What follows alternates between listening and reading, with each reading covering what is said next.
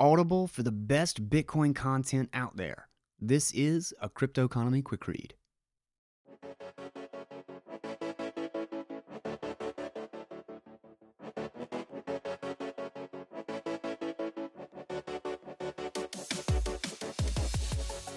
Welcome back to the show, guys. Sorry about the uh, slow start to our week here. I've got a uh, totally new recording set up in a new location in the house.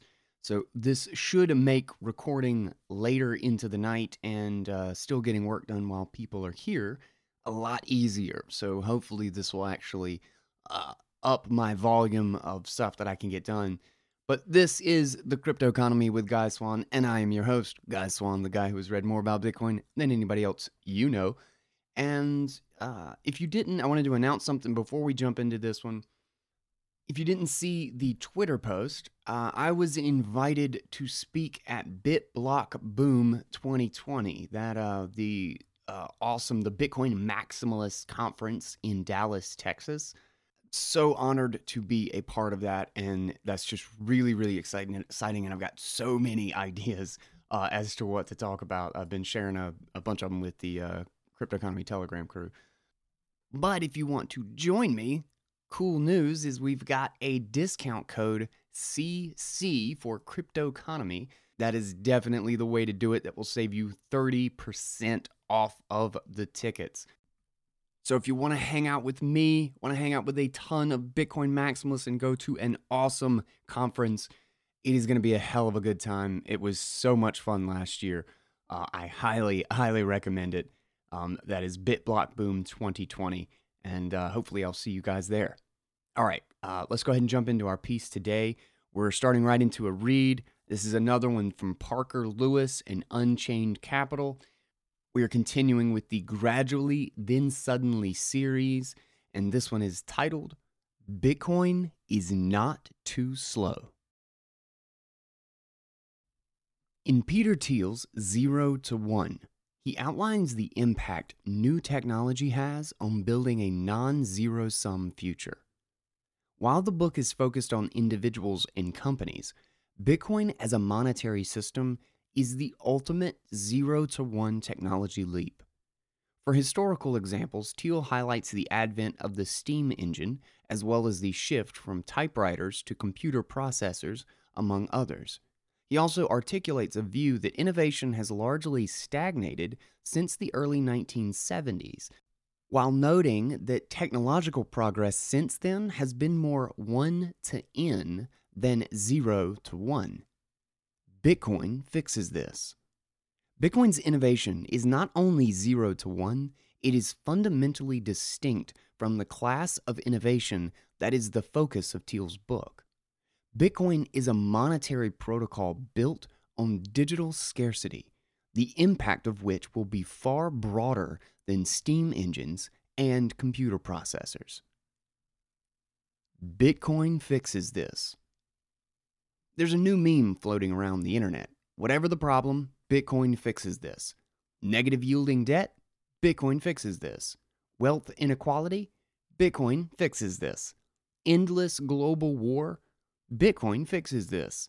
Financial crises, Bitcoin fixes this. Rage culture, Bitcoin fixes this. We're not exactly sure how just yet, but it's an articulation of the balancing effect a sound and stable monetary system will have on every aspect of society. Money is the coordination function of society. It allows hundreds of millions of people to cooperate who otherwise would not have a basis to do so.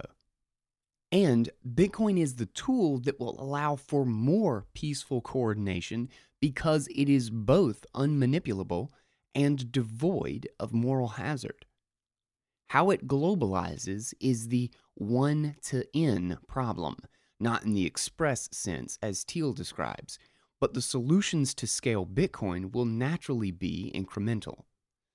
The non zero sum collective benefit that follows may not literally cure every ill in the world, but the invention of a step function change monetary network is fundamentally different than any single product because money is the economic good that coordinates all other economic activity.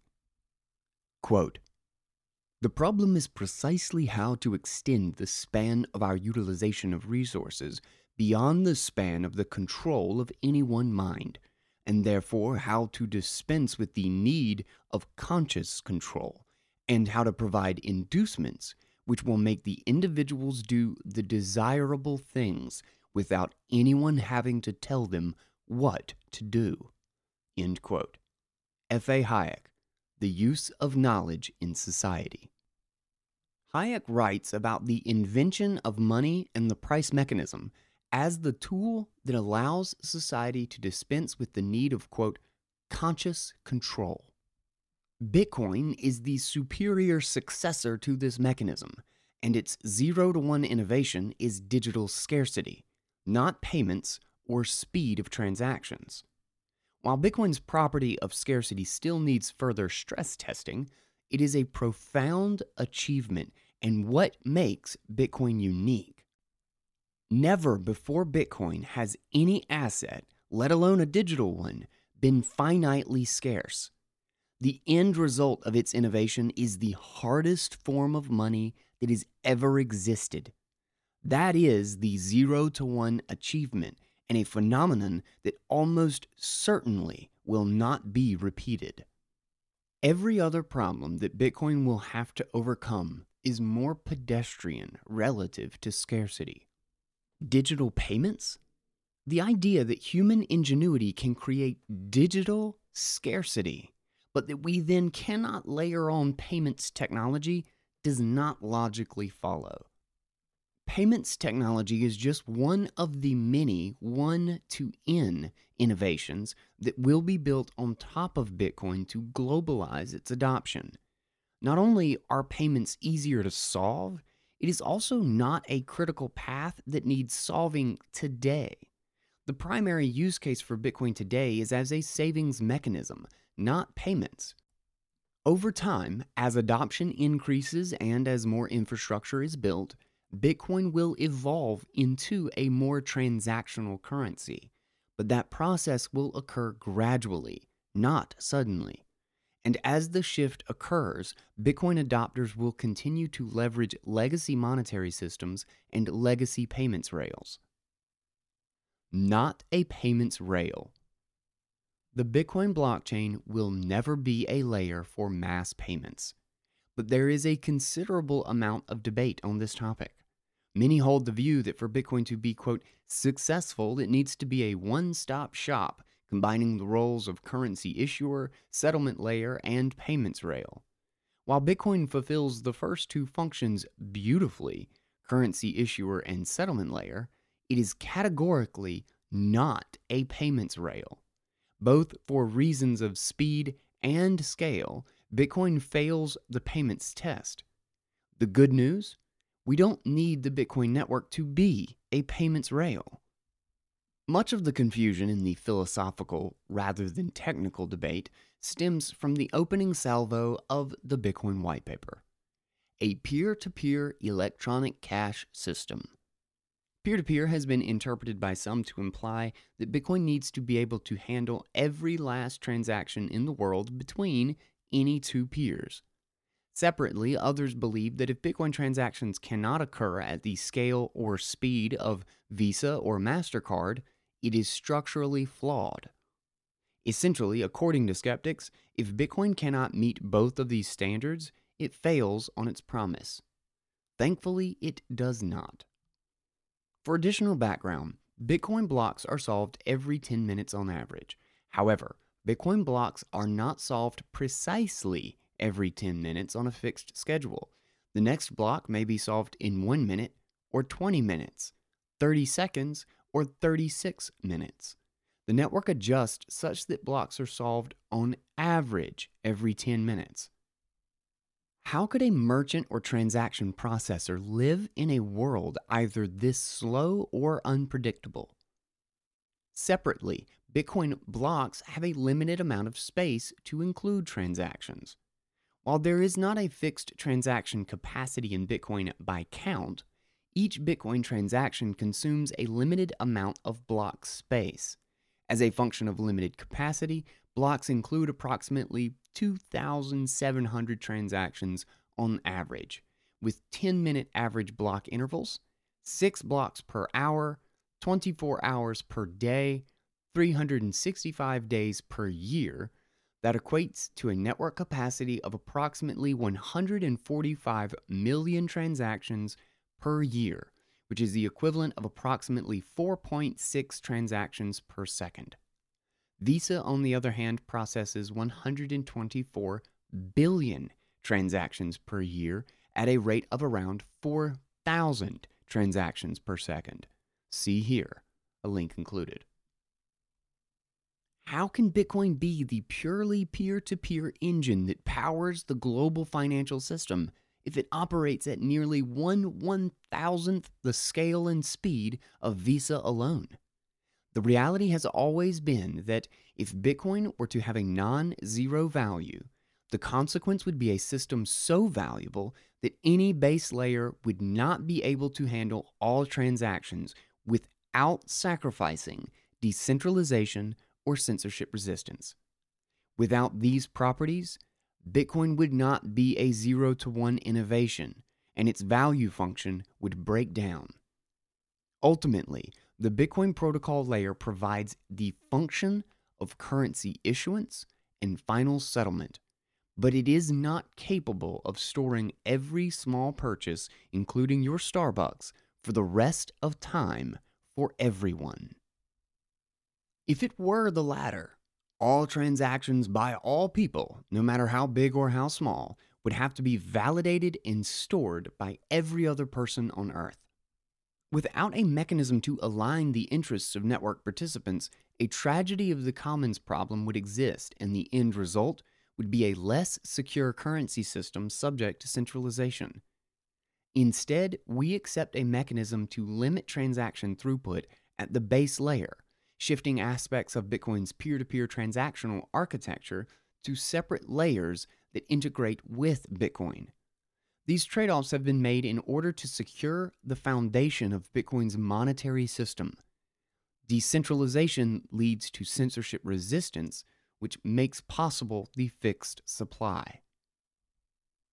A snapshot of the Bitcoin white paper with highlighted a purely peer to peer version of electronic cash. Many point to this text from the Bitcoin white paper released by its pseudonymous founder as evidence that Bitcoin was always intended to fulfill every payment by every possible network peer. It does say, quote, purely peer to peer, after all. However, more important to Bitcoin than anything written in this summary or any interpretation is Bitcoin's consensus mechanism, Everything critical in Bitcoin is enforced by a consensus of network participants, including its fixed supply and ultimately the capacity within each Bitcoin block, which limits the number of transactions it can process. This is the fundamental difference between Bitcoin and the legacy financial system monetary policy by consensus rather than by fiat. Bitcoin's founder created a system that ultimately removed critical decisions from any central authority, instead, deferring to the wisdom of market consensus. It is a system that is flexible enough to be adapted, but rigid enough that any material change is very difficult. As a consequence, network peers have to decide on a decentralized basis how best to scale Bitcoin. It is through this consensus mechanism that Bitcoin dispenses of the need for, quote, conscious control. Everything comes with trade offs. In Bitcoin, there are two holy grails a fixed 21 million supply and preventing the currency from being spent multiple times, the double spend problem. The value of Bitcoin is derived from its ability to secure both of these functions on a decentralized trustless basis, and both are inextricably linked to Bitcoin's fixed network capacity. Think of the capacity within each Bitcoin block as valuable digital real estate. All market participants seeking to clear Bitcoin transactions have to compete for block capacity. Scarcity in network capacity is the function by which Bitcoin's shared resource is optimized. Or think of it as Bitcoin's solution to the tragedy of the commons. Competition for this scarce resource ensures that the resource is used efficiently and that its value is maximized. Ultimately, scarcity causes market participants to compete with each other, bidding up the value of the network's capacity rather than shifting negative externalities onto the rest of the network. In Bitcoin's free market, the highest value and most profitable transactions are prioritized. Without scarcity and transaction capacity, this value function would break down. It is less important that we optimize for transaction capacity and more critical that scarcity exists. No one really knows the optimal amount of transactional capacity at any point in time, partly because demand is ever changing, but also because it is generally growing over time. The critical piece is that capacity is known and scarce, which allows market participants to plan and ultimately to compete. The commons is never depleted. Instead, participants compete and innovate to figure out how best to utilize a scarce asset. Scarcity ensures that the commons is not abused and creates a predictable rate of growth in the overall size of Bitcoin's blockchain, which ultimately protects and promotes decentralization. As discussed in a prior edition, miners secure the Bitcoin network by devoting real world energy resources to run cryptographic hashing functions and to solve Bitcoin blocks. By solving blocks, miners validate history and clear current transactions, which are then checked and validated by the rest of the network. In return, miners are paid in Bitcoin. Devote resources to secure the network and get paid in the network's native currency, Bitcoin. The actual compensation paid to miners comes in two forms newly issued Bitcoin and transaction fees. In order to devote resources today to secure the network, miners have to reliably expect that aggregate compensation will hold its value into the future. Approximately every four years, the newly issued Bitcoin paid to miners gets cut in half. The Bitcoin halvening. Today, with each block, 12.5 new Bitcoin are issued. In approximately eight months, when the next halvening event occurs, see here, that amount will be reduced to 6.25 new Bitcoin per block. Approximately four years after that, 3.125 new Bitcoin per block will be issued. This process will continue until we reach the smallest unit of Bitcoin, 1 100 millionth, and thereafter, no new Bitcoin will be issued. This is the issuance function that governs Bitcoin's fixed supply, 21 million. And as a derivative function, it also shifts compensation to secure the network from mostly new Bitcoin today to ultimately a system relying completely on transaction fees. But how does this relate to Visa and transaction capacity? If it were not for the scarcity of capacity in each Bitcoin block, there would not be a mechanism to create a transaction fee market. Scarcity in block space creates competition between market participants to clear transactions, which causes them to bid up the value of real estate and to use it efficiently. Without a fee market, the only mechanism to pay miners to secure the network would be to alter Bitcoin's fixed monetary policy and increase supply. But recall that scarcity in Bitcoin's fixed supply, 21 million, is the basis of its store of value property, which is where the rubber meets the road. By creating scarcity in network capacity, we also ensure the integrity of Bitcoin's fixed supply, which makes the whole value cycle function. Working within this reality, scarcity is a far more important property than either the speed or ultimate capacity of transaction throughput. Fixed network capacity leads to the limited transaction capacity, which leads to the fee market, which ensures the fixed supply of Bitcoin.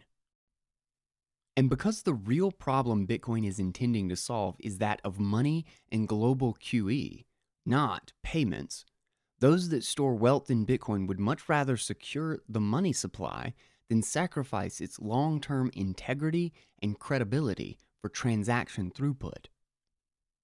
In short, the future of Bitcoin is far more secure in a world where all market participants can depend on it having a reliably fixed and scarce supply while accepting lower transaction throughput or speed as trade offs.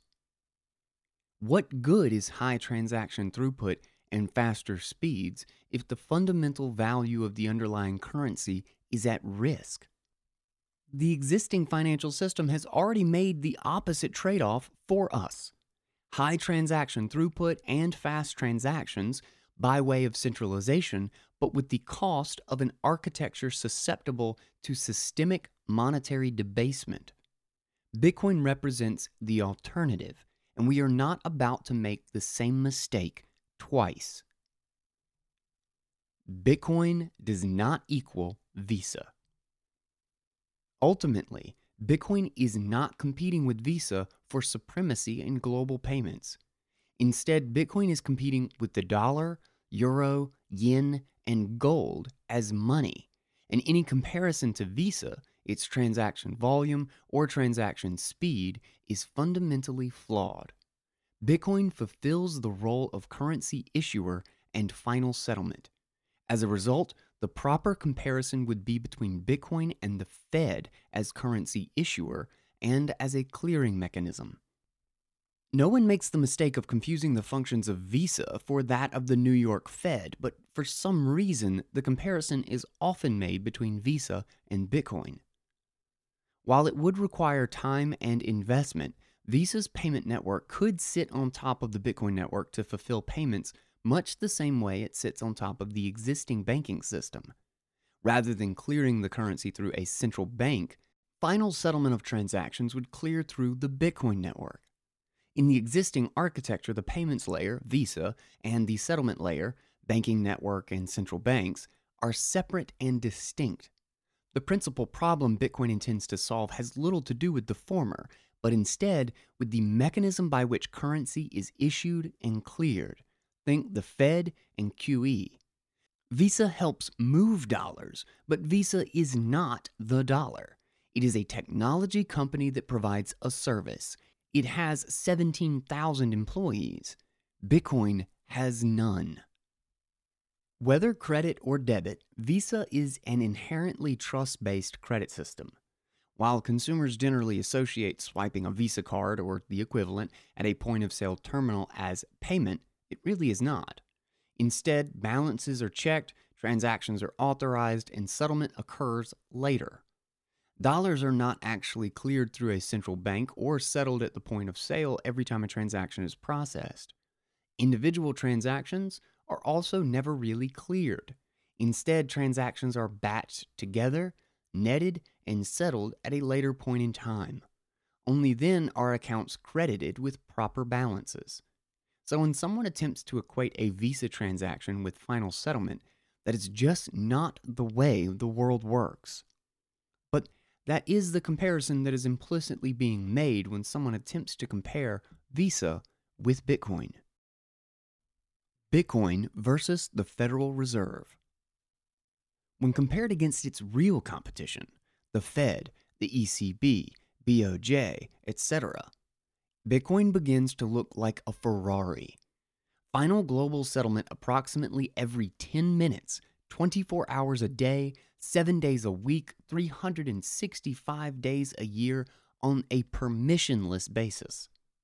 Compare this to the existing permissioned financial system, which is subject to multiple layers of bank and central bank intermediaries and is only open during, quote, business hours.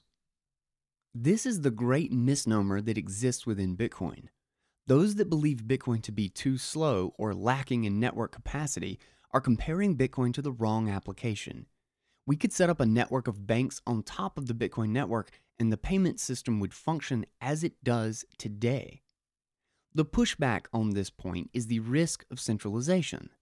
If Bitcoin were to just sit in centralized banks, it would increase the possibility that the Bitcoin network could be co opted and undermined by a network of banks and central banks, whether to force changes to network consensus rules or to censor end users. Ultimately, this was gold's failure as a monetary medium. It was susceptible to centralization, which then spawned fiat currencies, which have turned out to be easily manipulable. While this is unlikely and hopefully not how Bitcoin scales, money and payments technology are distinct problems. The fundamental reason being that there are two sides to every value transfer. One side almost always involving money, and the other as the fulfillment of goods and services. Payments layers help provide a bridge. Because of the nature of trade, the two sides of a value transfer generally and naturally occur by different processes and at different points in time. Think about the settlement of currency on one side and the transfer of title to a home or car on the other. Or payment for a good on Amazon and the fulfillment of that good two days later. Two different processes occurring at two different times. And it is important to recognize that Bitcoin has no knowledge of the outside world whether identities or the second leg of a value transfer. All Bitcoin knows how to do is issue and validate currency, whether a Bitcoin is a Bitcoin. This is really the function and limitation of any base currency system. Payments layers provide a bridge between currency settlement, the Fed or Bitcoin, and the fulfillment of goods and services. Gold solved mass payments via bank centralization, the dollar, the Fed, and large payments processors such as Visa. Bitcoin likely solves payments through a technologically superior mechanism, but we have time to solve what is a separate and distinct problem from that of money. Scaling Bitcoin is 1 to N. If we solve the problem of money through digital scarcity first, 0 to 1, the technology advancements to scale transactions and ultimately solve payments are 1 to n. It is not credible to think that human ingenuity can solve the former, but then fail on the incremental derivatives. It is not just a matter of hope and faith. Instead, it is one of reason and logic, considering both the advancements in scaling solutions that are already being pursued and the challenges relative to the problem Bitcoin has already solved.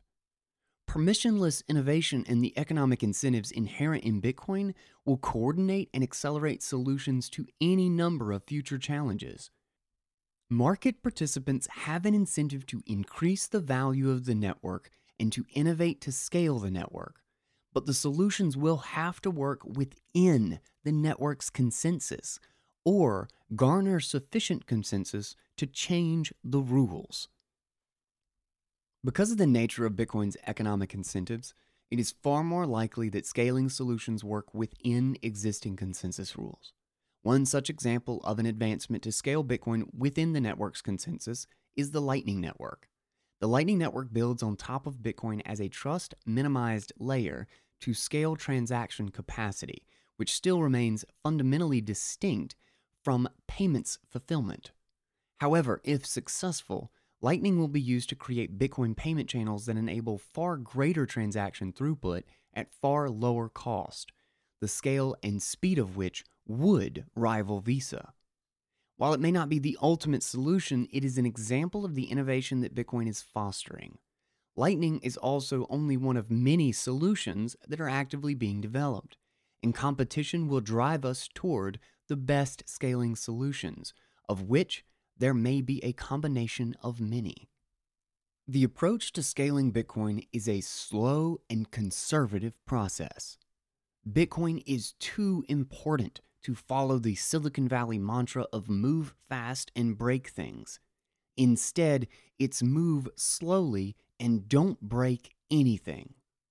If a global financial system is to be built on a decentralized monetary system, the foundation must be protected at all cost.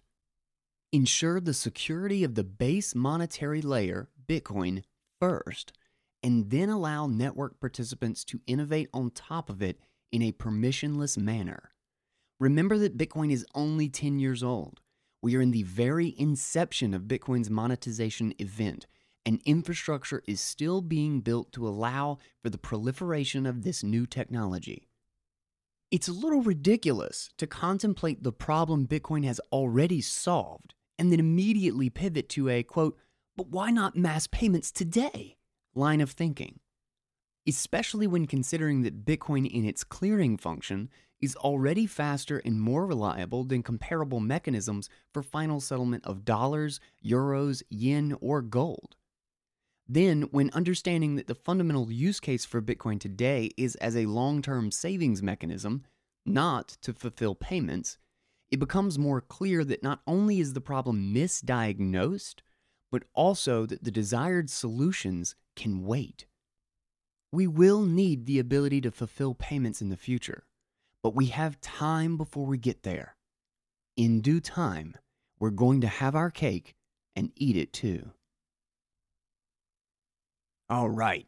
That was the awesome addition to the Gradually Then Suddenly series by Parker Lewis.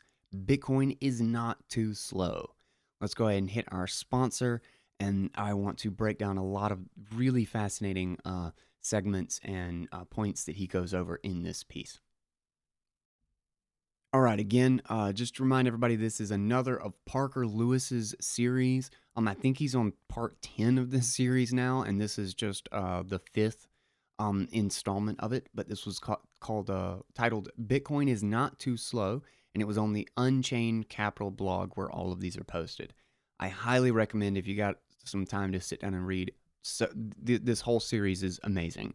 Um, uh, highly, highly recommended. Uh, I love that uh, he starts off uh, he's actually got a quote um, early on talking about how uh, the the idea of the market and the price system is to create a mechanism, to create a system of organization that doesn't require conscious thought, and it's specifically because um, the ability to utilize all of the information, all of the data in society is not possible except through a collective mechanism by allowing essentially the boots on the ground closest to the problems and the data and the people that they're working with um, uh, to make the final decisions about their value and their involvement in it. And then collectively, when everyone has basically independent command over their own resources and their own lives and their own uh, uh, associations and uh, cooperation with people in their lives, well, then you extend that out and you have a essentially a market result that is able to accumulate or account for an a literally impossible amount of information and that's from the use of knowledge in society from F.A. Hayek and it's a great analogy or, or basically concept to bring up to to how Bitcoin basically leverages this by creating a monetary base and allowing permissionless innovation to a much simpler problem the problem of creating payments. And uh, uh, if you haven't heard that one, I personally love that section. It's a little bit uh, deep in the weeds for economics, um, but uh, I have, I think it's two episodes that we dig into the use of knowledge in society, and I talk about it a lot um, and try to break it down so it's a little bit easier language um, to uh, make sense of. But that's such a such an amazing piece, and it's such a critical idea that's a counterintuitive um, in a lot of different ways, and it's also so nuanced that it's so easy to forget. That's actually one that I will refresh myself on uh, from time to time uh, of my own show, just because I always want to keep that perspective of how important it is and how much information is actually being accounted for by giving people the freedom to command their own resources. When you have a central party, like some board of like self-aggrandizing arrogant economists thinking that they're just going to account for everything by watching prices, you're already negating or manipulating prices, excuse me. You're already negating all of the information and all of the knowledge, the millions of people, the billions of relationships and lives and the amount of time that it took each one of these people to you know do this the number of resources that they found the alternatives that they had in their situation through billions hundreds of billions of transactions that led to the market price and they think they're just going to manipulate the result of that and that it's then going to have uh, some sort of effect on all the information that led us there. It's it's actually pretty similar like a decent analogy i think is thinking that we can solve the uh, the consequences of a disease or something and that that means the disease has gone away. Like like let's say i've got tuberculosis or something and you know i'm coughing a lot. Well as long as i take some uh, nyquil to stop the coughing well then we're good. The, tuber- the tuberculosis isn't there anymore no you've just hidden the fact that my body is telling me something is terribly terribly wrong um, and that's what the price is it is a consequence it's a side effect of what's actually happening. And to think that you can manipulate the money, the prices, all of these things, this is what creates these awful imbalances that Bitcoin is here to solve. That's why we need a tool as powerful and decentralized and unique as Bitcoin. And that's why this concept that he uses that I'm going to steal the crap out of. I mean, it's it's something that's out there, but I like the 0 to 1 and then 1 to n. Um, I, have heard the zero to one thing. Alex Svetski talks about it. There, GG. I mean, so many people in the Bitcoin space try to get that idea across, and it's so important because Bitcoin was a single invention. It's a it created digital scarcity for the first time ever, and it created a decentralized monetary base. And anything that we want to do with that, anything we want to use to, to uh, that we want to be able to leverage that monetary security and that that independence, that that ability to um, coordinate actions and agreements with people, to cooperate with others without all of the trust necessary, um, without the risk of manipulation and corruption that our current legacy system uh, puts us at, like all that risk. Well, all of those are one to n. All of those are not. They're they're tiny tiny problems in comparison to the problem that just got solved with Bitcoin. As another quote that he has uh, t- towards the beginning that he he reiterates a number of times through this piece, and uh, I uh, he should have repeated it twice as often. Uh, was that uh, where's the quote? I got it in here. Every other problem that Bitcoin will have to overcome is more pedestrian relative to scarcity. Digital payments the idea that human ingenuity can create digital scarcity, but that we then cannot layer on a payments technology does not logically follow. And that's that's it's it's funny. I've always kind of thought of it as some faith or hope, which he kind of alludes to later on, is that well, the market can solve that problem. But that felt like a cop out to me when when I would think for myself that like, okay, like I know payments technology is going to get solved. Um, and I don't have to have a clear explanation right now for why that is going to happen. I think Lightning Network is an amazing tool that goes so far in setting up a new network that can make this problem basically inconsequential, but it doesn't scale a thousand X right now. It just doesn't. Like uh, with uh, my current experience, it's somewhere between a 10 to 20X for payments just with myself. And if that's like common across the network, well, then, you know, it's a 10 to 20x increase in payments where you would have to atomic swap or splice or uh, do an on chain transaction one out of every 10 or 20 times, which is a massive improvement.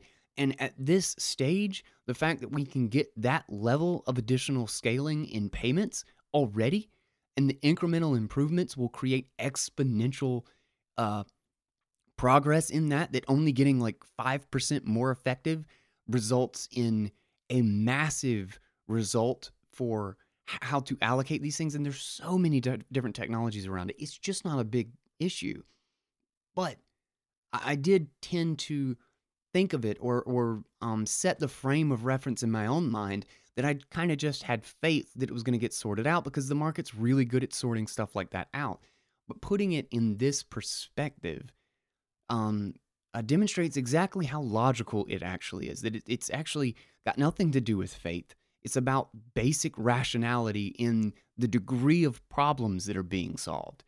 And that that's just a, such a beautiful way to put it is that digital payments are easy as shit. Like they're just not that hard. We can get we've solved that a hundred different ways many many times in the past. Um, there isn't one solution to it. We can have thousands of solutions if we need to. Um, we can have a varying degree, a huge range of the degree of trust in these payments that we um, that we allow for you know consumer payments versus big payments versus um, uh, you know like uh, censorship resistant payments and all of these other decentralized networks on top of it. We can have a whole range of all of this stuff. We can make the shitty proof of stake trade off on a layer on top of Bitcoin. But if we do it on the new network, we have no foundation to settle to if something goes wrong. Which is why this is such a zero to one invention. This is this is a this is a discovery because we only have one really good solution to the trust problem, to the decentralized monetary system problem. But we have an unlimited number of solutions to the payments problem. First, we could just put our entire current system on top of it, and we've got something that's vastly better than what we've already got. But we already have a decentralized permissionless base to start from in which anyone can innovate on. So we're limited to none of the problems or um, uh, restrictions or permissions or uh, regulations, anything that's needed on the legacy system. All of that vanishes when we're building on top of Bitcoin. It is literally like saying, well, the internet, uh, why do we need the internet? We already got radio, we already got uh, uh, pictures and uh, uh, photo albums. We already got TV. We already got uh, uh, mail. We've already got uh, uh, telegraph. we got all these technologies already. Why do we need a permissionless layer to basically do it all on one thing? That seems silly, right? Well, no, it's because we can now innovate in any way whatsoever. All of those systems were permissioned. All of the you can't you can't just broadcast radio. You can't just create a voicemail for AT&T as a person in my home. Like you you have to go work for AT&T and update their entire infrastructure. It's about creating a market for permissionless innovation. And with that, a global ecosystem of millions, hundreds of millions of people that have a stake in making this thing valuable and using it for as much as they want to minimize their trusted uh, relationships with other people to secure their own sovereignty and their own money, having that incentive system in place on a permissionless, programmable monetary base, there's nothing that can compare. Payments are so not important in that concept. Like, it's just, it's gonna get solved because it's not nearly as difficult as the problem Bitcoin is solving right now. As Parker Lewis says, it is not a payments layer, it's a monetary system. It is a issuing and settlement system. There's another great quote that he's got a little bit further down um, that this is the fundamental difference between Bitcoin and the legacy financial system monetary policy by consensus rather than by fiat. That is the breakthrough, revolutionary innovation. And anything that compromises that mechanism of consensus, that uh, that mechanism of defending that monetary policy in exchange for something as trivial as payments is absolutely absurd. Particularly when trying to think of the payment system or the payments problem as a base layer thing is just hilariously dumb. Uh, like the the base layer is never going to handle all of these. Like everybody compares it to Visa. Visa is not the only payments network in the in the world. There are many different credit card and debit card companies. There are payments technologies. There's PayPal. There's Venmo. There's all of these things. There's Visa is a drop in the bucket of the payments problem, and the idea of trying to. I actually wrote about this uh, pretty extensively in what was it like seven misconceptions of the Bitcoin scaling problem? I think really old article, one of the early uh, episodes of the show. I'll try to remember to link to it so uh, uh, you guys can go back and listen to that one if you would like. Um, but I, I talk about uh, comparing like Visa payments and stuff. Like we're talking about a, a, a system that is going to allow for streaming money, um, as uh, Andreas Antonopoulos puts it, and that we're going to have hundreds, if not thousands, of different scaling options at our disposal. Uh, we'll probably see a couple of dominant ones, just like you see, you know, you know, a couple of dominant protocols built on top of the internet. Um, and that's just because integration will be simpler and there will be something that scales a lot better than the others, or at least has the highest trust minimization in the scaling of that. I think it's going to be Lightning Network because Lightning Network is unbelievably and just an awesome tool, particularly with some of the, some of the recent developments like turbo channels that are going to be uh, uh, hitting with uh, services like Olympus. Um, uh, Jack Mallers, um, we read uh, his announcement of that on the show, and that's such a fascinating concept with Breez Wallet. There's so many great technologies, and the development is happening so fast. It's it's hard to keep up with. But again, there's going to be there's going to be a plethora of these, and Lightning Network does not have to be the end all be all. Um, in fact, because of um, how extraordinary the Lightning contract is, uh, it could just as well be something that ends up um, basically providing liquidity for capital markets. Like it, actually, it can actually be more of its own like secondary settlement layer on top of Bitcoin uh, that uh, allows for massive transactions between large businesses and enterprises. Like we could actually see, I personally think we'll see very, very well funded Lightning channels um, uh, become a part of creating a business agreement with someone. That when Apple is going to buy all of their glass from Corning for uh, their iPhones and stuff, well, then they they part as part of their agreement. They say, well, we're going to have a, a channel with you know, uh, 190 million dollars worth of value in it, worth of Bitcoin in it for this set period of time while our contract is still live. Um, and then we can do with what we will, like from then on out. Um, I, I don't think I don't think that's a not even a stretch, and b what an amazing position for Apple and Corning to be in to hold a contract where after they uh, after they make an exchange for something like that, that they can still settle between themselves, maybe even with a third party, put a third signature in there of their law firm or you know some some intermediary that's going to uh, help settle any dispute um, between the the second part of that. Like he talks about this, uh, Parker talks about this a lot in the article, which is great. Is that payments is a two step uh, thing uh, that that happens in two completely different stages. First, there's money. Then there's the deliverable of the good or the service. And that's why I think Lightning Network's insurance and collateral, uh, like contract, essentially smart contract, could be so powerful in providing a uh, a source for something like that. That um, they basically have some sort of a time lock unless there was a third person who basically says, "Okay, I have proven or I have validated for myself that the good or the service in question has been delivered.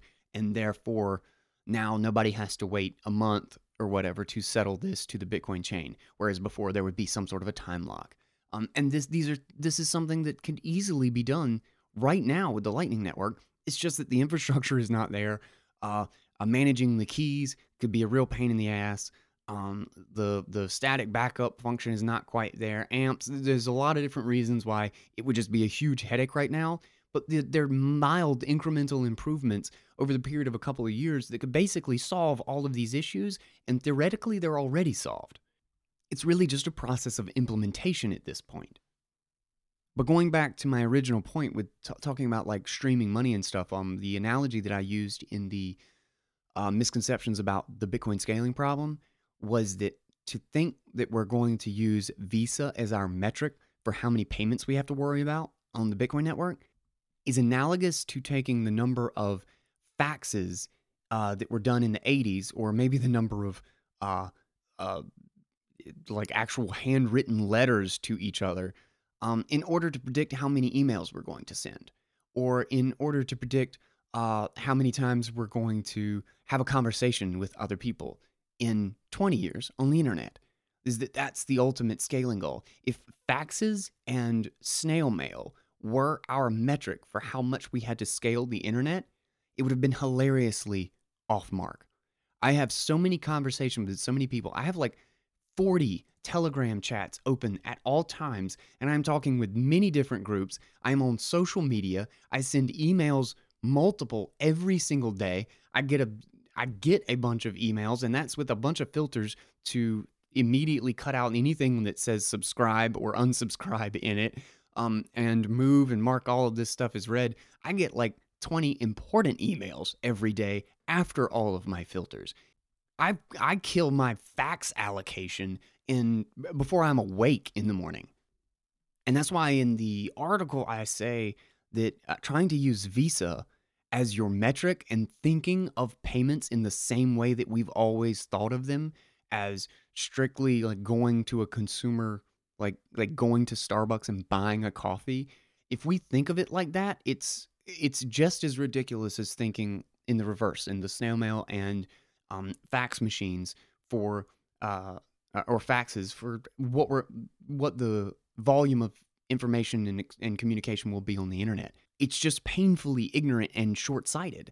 Uh, and what we actually need to realize is that Visa is not a drop in the, like, Visa alone is not a drop in the bucket of the scaling problem. It is a drop in the ocean. We are going to be talking about millions of payments a second. We are going to be talking about entire networks that that make Visa look laughably ridiculous because we have we have payments going every single time that we update packets when we're watching a video. We're going to have streaming payments as a possibility in this new realm. And I don't think I don't think comparing to Visa, I think not only is trying to accomplish Visa on the base layer a absurd proposition, but thinking that Visa is the benchmark we have to worry about is is equally absurd. It equally misses the mark of what the actual end game here is. And uh, it's something that uh, he kind of he brings up not quite the same way that um, I usually talk about it uh, in some of the past pieces that we've gone into, um, but that uh, basic, basically he says the real problem that Bitcoin solves is that of money and global QE.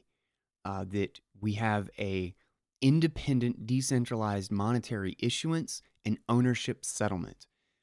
Trustless ownership settlement in that, like ownership settlement that is entirely independent of any other system, institution, uh, uh, authority, po- politics, anything. Ownership that is independent to this the Bitcoin system itself. Um, and that is the power, that is the unbelievable value. And it is only because through the consensus rules, Bitcoin creates an artificial environment, and an environment that is isolated to everything else in the digital space, where certain types of data are treated with a, an explicit set of rules and without those rules, without verifying, without creating a barrier for information that invalidates those rules, that cheats those rules in running full nodes, without creating a network that is ensuring that only only the data within that artificial environment is explicitly within those rules, there's nothing there. There's nothing there. It's all arbitrary. If we are not enforcing the artificial environment, which is explicitly and only a derivative of the consensus rules, then we've not got anything there. We've got no assurances. We've got no integrity of the ledger. And transaction throughput isn't worth shit. I loved it. He was like, We've already done that. We already did that. The current ex- financial system already makes that opposite trade off no integrity, highly trusted, massive amount of payments. We already did that. We don't need another one of those.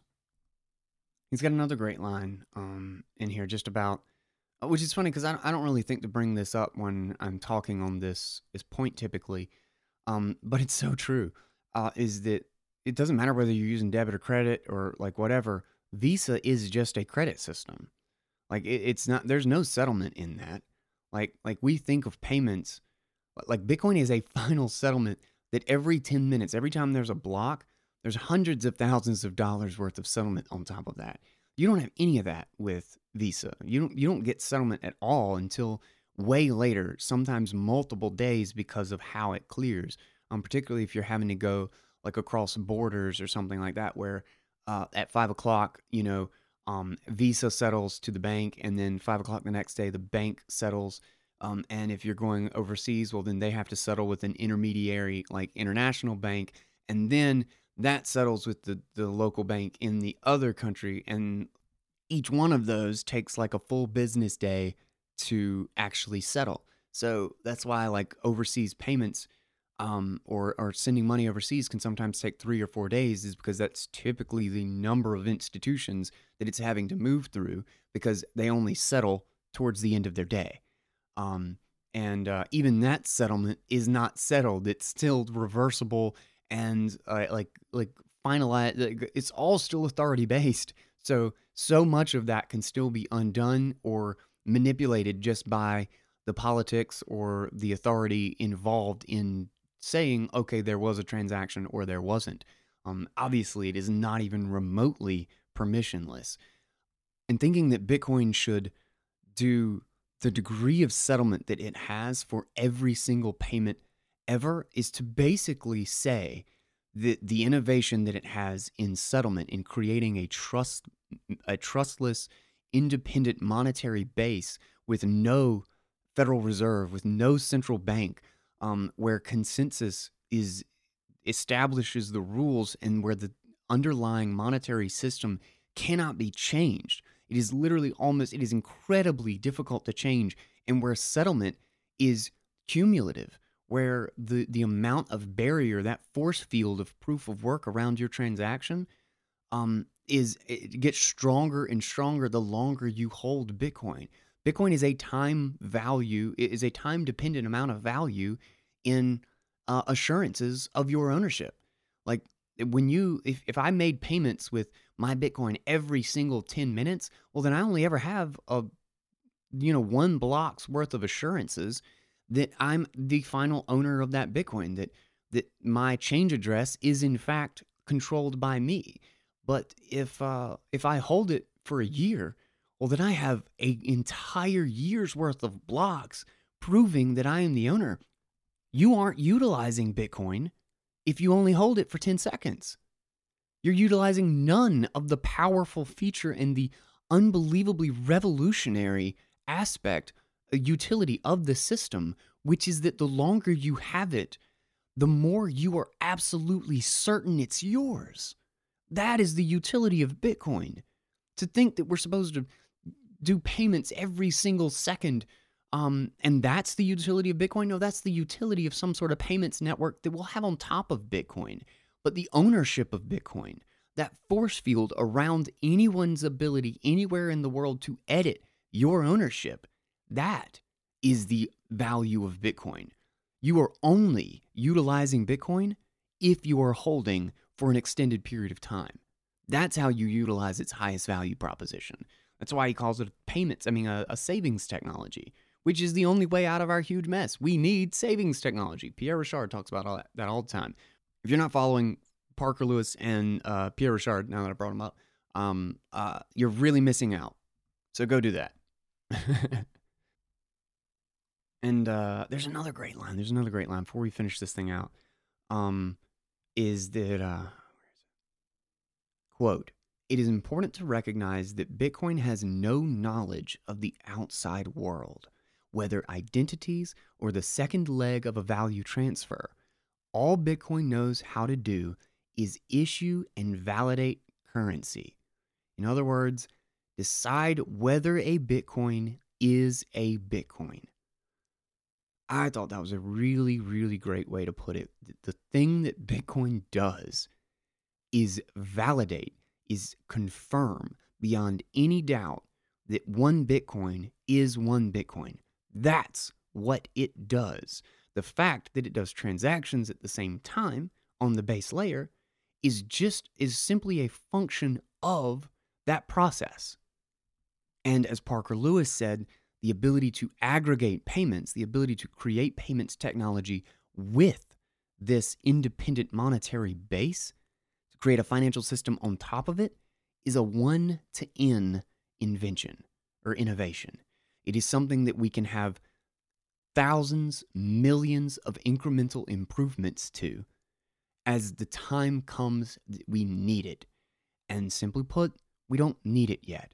That is not the major problem of society. That is not where the hundreds of trillions of dollars of imbalances lie that need to be solved. That problem is in the central bank system. That problem is in the underlying financial markets, in derivatives, in the fractional, in the global fractional reserve system.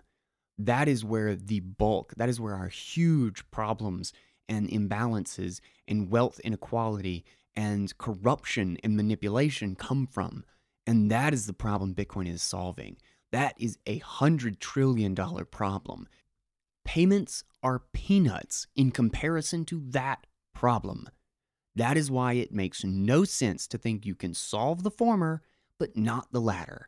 It's like saying you can create a combustion engine that runs on gas and creates incredible power density for the amount of fuel that it takes, but you'll never figure out how to put wheels on the thing. His uh his last section reminds me of the Bitcoin and software reliability stuff. Uh, uh that article that we did by uh, uh Beautyon, such a great piece, just talking about the mission critical nature of uh, Bitcoin and why the the typical mantra does not apply here. Uh, and, and he he goes into this as well. And this, this is another great line. The approach to scaling Bitcoin is a slow and conservative process. Bitcoin is too important to follow the Silicon Valley mantra of move fast and break things. Instead, it's move slowly and don't break anything. It's really hard to stress that enough um, because the the mentality of most developers that get into this system don't realize what they're dealing with. That because this is an artificial environment, screwing with the the parts of the system that create this environment which we've which was seemed deemed impossible literally an impossibility in computer science just 10 years ago screwing with those with that part of it makes no sense whatsoever and it is the opposite of making progress because you need you need to protect the foundation at all cost only then can you actually build things on top of it. Ethereum is running into this problem right now. They want to do Ethereum 2.0 and it breaks like half of the applications built on top of it. So people are just moving away. They're migrating away from the system, either that or they're trying to prevent the Ethereum from being quote unquote fixed because eh, the thing is so bloated and, of course, can't scale, as everybody has been trying to tell them for ages. And the foundation is, in fact, weak. It is highly trusted. Infura is basically deciding what an Ethereum is and what it isn't. If we made foundational changes to TCP/IP or HTML or HTTP or something every six months, every year, the whole of the internet would stop working until everybody upgraded. How ridiculous is that? You have to ossify these core protocols or you can't build anything on top of it because making even a minor change could break so much stuff on top of it that it just it's just a terrible terrible idea it is a slow and conservative process to update bitcoin uh, highly recommended bitcoin and software reliability by Beautyon um, i don't remember what the episode is but i'll put it in the show notes. All right we'll do we'll, we'll finish this out here. We're, we're good. Um uh really love the rant on this one. I've always just I've been loving this gradually then suddenly series. Parker Lewis does such a good job of breaking these things down and always manages to put it in a way that I haven't quite thought of yet. So I feel like I'm getting something out of every single one of these pieces on an ongoing basis. Um, all on topics that I could have swore I've read and knew everything about. Um, and always encouraging me to go back and listen to stuff like uh, uh, the use of knowledge in society, which I love. Um, so uh, I will definitely link to all of that stuff. Uh, I'll link to, let's see, the use of knowledge in society, uh, Bitcoin and software reliability. Uh, I'll link to the previous uh, four episodes of the Gradually Then Suddenly uh, series here. and there was something else I wanted to hit. Oh yeah, the uh, my my own article, the uh, misconceptions about um, uh, Bitcoin scalability. So I'll link to that one as well. Uh, so plenty other of other things to dig deeper into if you want to uh, go down the rabbit hole of this topic. But this was Bitcoin is not too slow. So thank you guys so much for listening. Don't forget to check out unchained-capital.com. Uh, their blog is awesome. I, I read everything that they publish now. And uh, definitely, definitely follow Unchained Capital and Parker Lewis um, for tons of great content and input on so much of this stuff. Thank you guys so much for listening. This is the Cryptoconomy, and I am Guy Swan, the guy who has read more about Bitcoin than anybody else you know. Don't forget to join me at BitBlock Boom this year. Uh, definitely, definitely get your tickets um, as early as possible.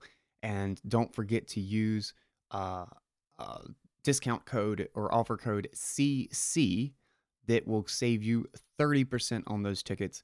And uh, hit me up on either the Cryptoconomy Crew Telegram or Twitter, uh, DM me or whatever, uh, so that we can all hang out. So anybody wants to come meet me and hang out at BitBlock Boom, I'm going to get drunk. I'm going to talk about Bitcoin.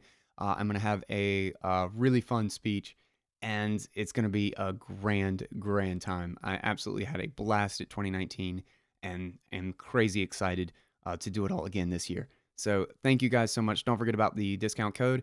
And uh, yeah, subscribe to the show so you don't miss all of the amazing uh, Bitcoin content made available in audio. And of course, share it out with everybody you know in the Bitcoin space. And lastly, if you want to hang out with the Cryptoconomy crew in the Telegram chat, do not forget you can always support this show by becoming a patron at patreon.com slash the cryptoconomy. Uh, as little as $1 uh, a month gets you into that crew uh, and lets you hang out with us. And it really does go a long way. And it means all the world to know that uh, you guys are appreciating listening and sharing out this stuff. So thank you guys so much for doing that. And yeah, thank you to all my patrons. I think like yesterday was like patron day or something. I got some sort of an email at it. So thank you guys so much for being a patron. In fact, John Vallis, John Vallis just came a, became a patron. I wanted to shoot out, uh, shout out for him and his show. Um, uh, he had me on the show uh, some time back, uh, you know, a month, a couple months ago so much fun. Absolutely loving uh, John Vallis's stuff. So definitely check that out. I will link to his show so that you can uh, uh, check that out. That's Bitcoin Rapid Fire. Really, really good stuff over there. All right. Um, that'll do it. All right. Thanks so much for listening, guys. And I'll catch you tomorrow with another episode of the Cryptoconomy. Take it easy, guys.